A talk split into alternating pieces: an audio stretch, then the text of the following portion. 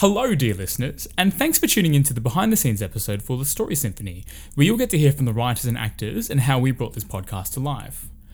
I'm Adrian, the creator of this podcast, and with the extreme lockdown measures currently in place to deal with COVID 19 in Melbourne, I've really got nothing better to do other than to pump out some extra content for you. So, here goes. Now, I had the idea for the Story Symphony while I was reminiscing about the mostly good old days of high school, thinking about a warm up exercise called round robin storytelling that we'd often do in drama class or public speaking.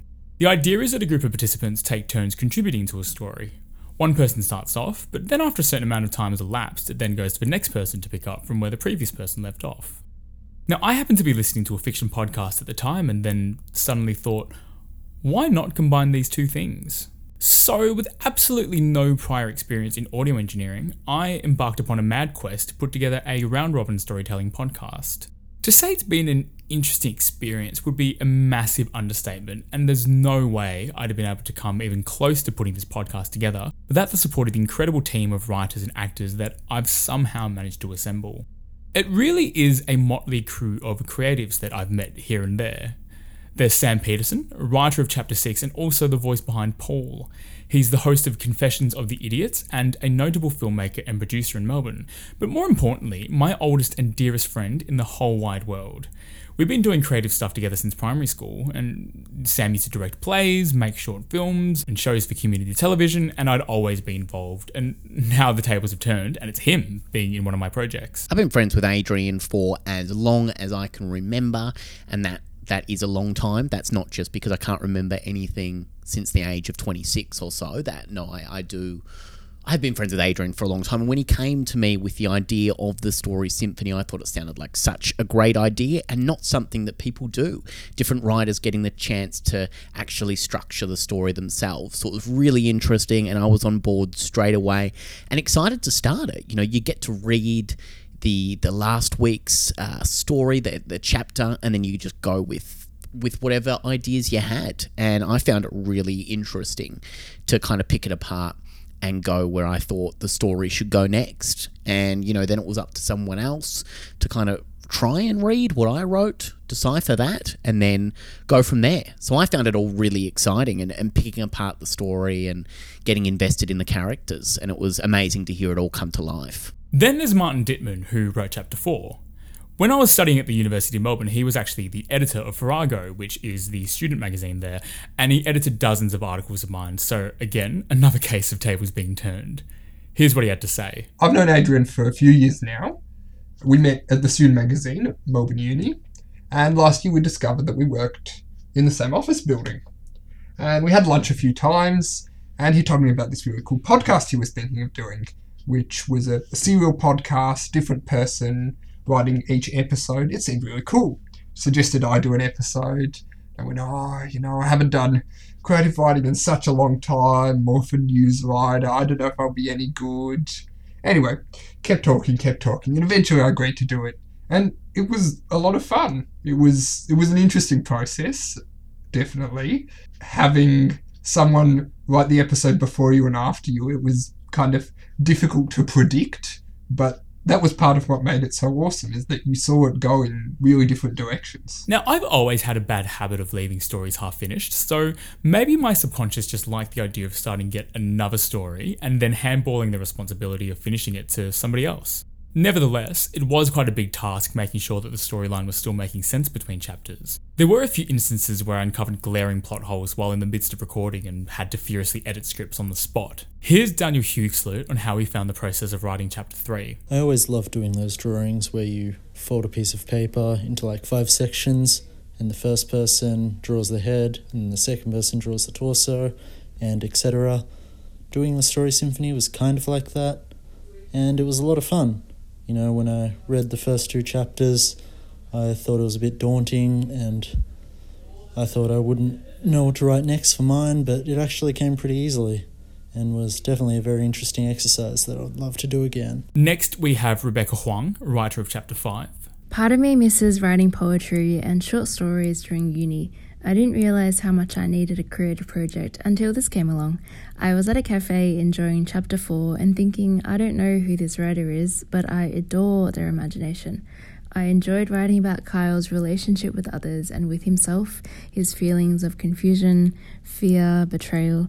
I'm also a foodie who enjoys pastries way too often, so I definitely had fun peppering the story with minor references to food. I'm super proud of Adrian taking this idea, executing, and bringing it to life, and connecting a bunch of strangers who are into storytelling, and now we're all a part of the Story Symphony family. In hindsight, releasing the podcast now is actually not about escape away from today's difficult, bizarre reality to the year 2049, where Melbourne's actually doing really well and we're all indulging in our negative calorie mudcakes. And here's Abby Hayes, writer of Chapter 7. I found the process of writing my chapter to be unlike anything I'd ever done before. It required close attention to detail to ensure I didn't contradict the writers who came before me while I created some kind of path for the writer who came next. Writing the second last chapter meant I needed to wrap up some huge concepts.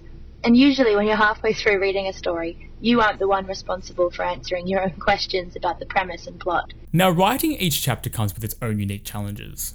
For example, when writing the first chapter, I had to build a world and develop characters without being too specific or prescriptive and risk forcing subsequent writers down a predefined path. And then there's the second chapter, which is the one where the rubber really hits the road and the writer has to choose a direction for the story. And needless to say, the final writer has the unenviable task of tying up all the loose ends. The process of making a world and then sitting back and observing what people do with it is really quite unique. Angus had a great way of putting it. It's almost like playing God, although I think I might be overselling myself just a little bit by deifying myself. As for producing the Story Symphony, well, like I said, this was my very first foray into audio engineering, so it was quite a monumental task. And the onslaught of the coronavirus pandemic right at the beginning of production really threw an early spanner in the works because I wasn't able to get actors in a studio together to record lines. But somehow, with video calling, a bit of hard work, and a lot of luck, I think we made it work. This is Angus Brown, writer of Chapter 8, and you'll, of course, recognise his voice as the narrator of the podcast. I wanted to be a part of the Story Symphony because Adrian pitched it to me probably about a year ago uh, in in one of the more interesting ways that I've ever had a project pitched, which was I've got this great idea for a narrative podcast where no one knows what's happening, um, which I find brilliant and exciting.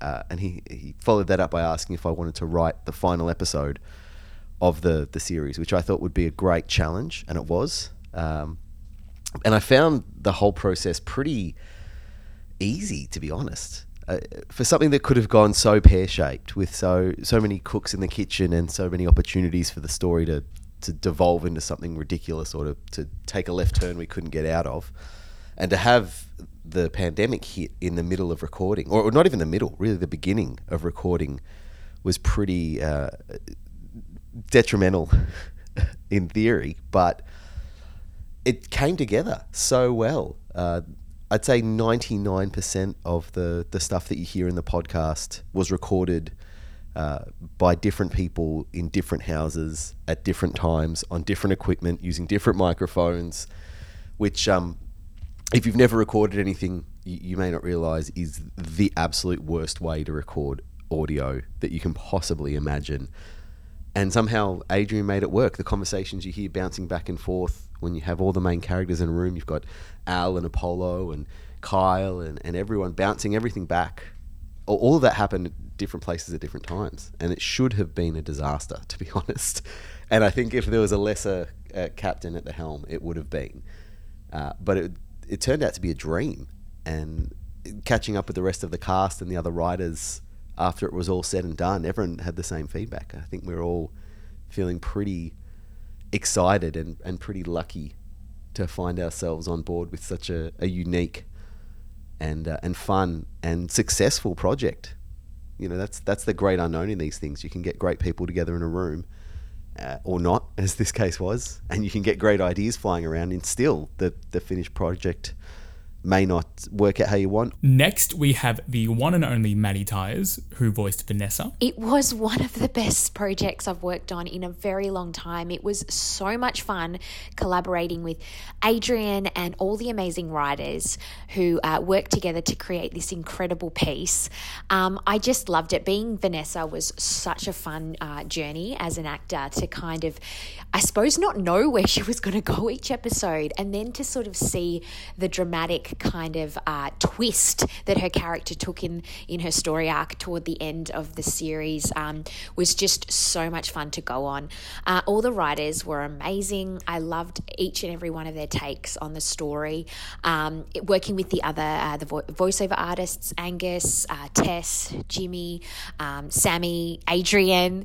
Uh, it's just been an absolute joy. Um, I'm really excited to see if a second series kicks off. I, I very much think there is so much potential for this story to keep going and to keep growing. I really want to know where where Vanessa goes. Um, and uh, yeah, absolute joy to work on. And it's just really cool to have a podcast to listen to that is um, a fiction podcast, basically, um, one that is a story like you're listening to someone read a book to you. Um, so yeah, I really hope that um, a second series is on its way, and uh, I hope you guys tune into it.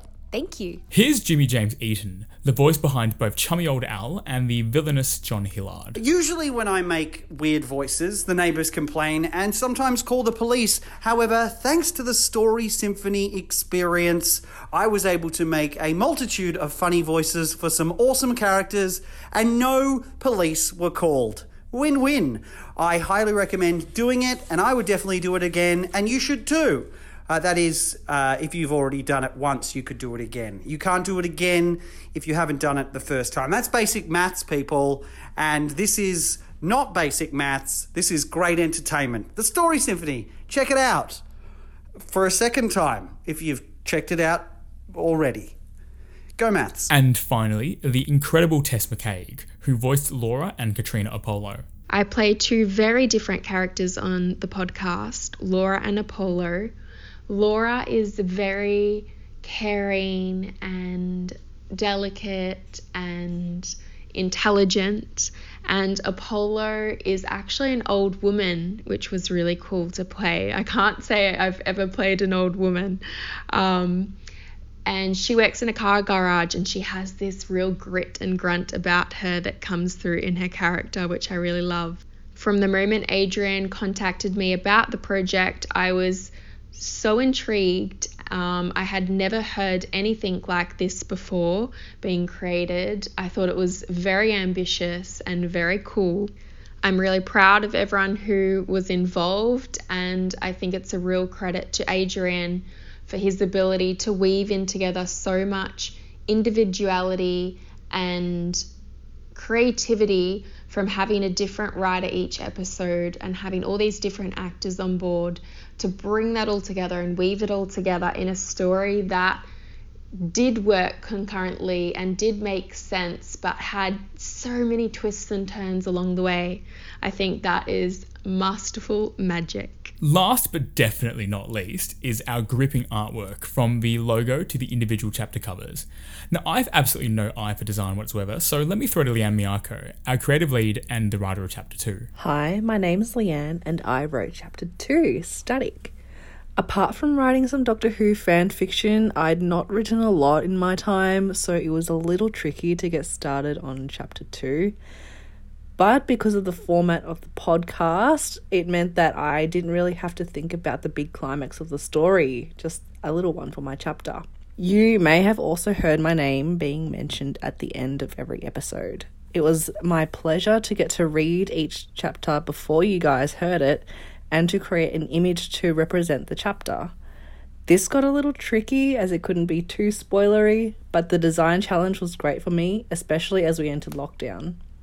Keen eyed listeners may have also noticed that the colours used in the images are the colours of the pencil in the logo. I also really loved making a cheeky cameo as Martina the barista back in episode 1.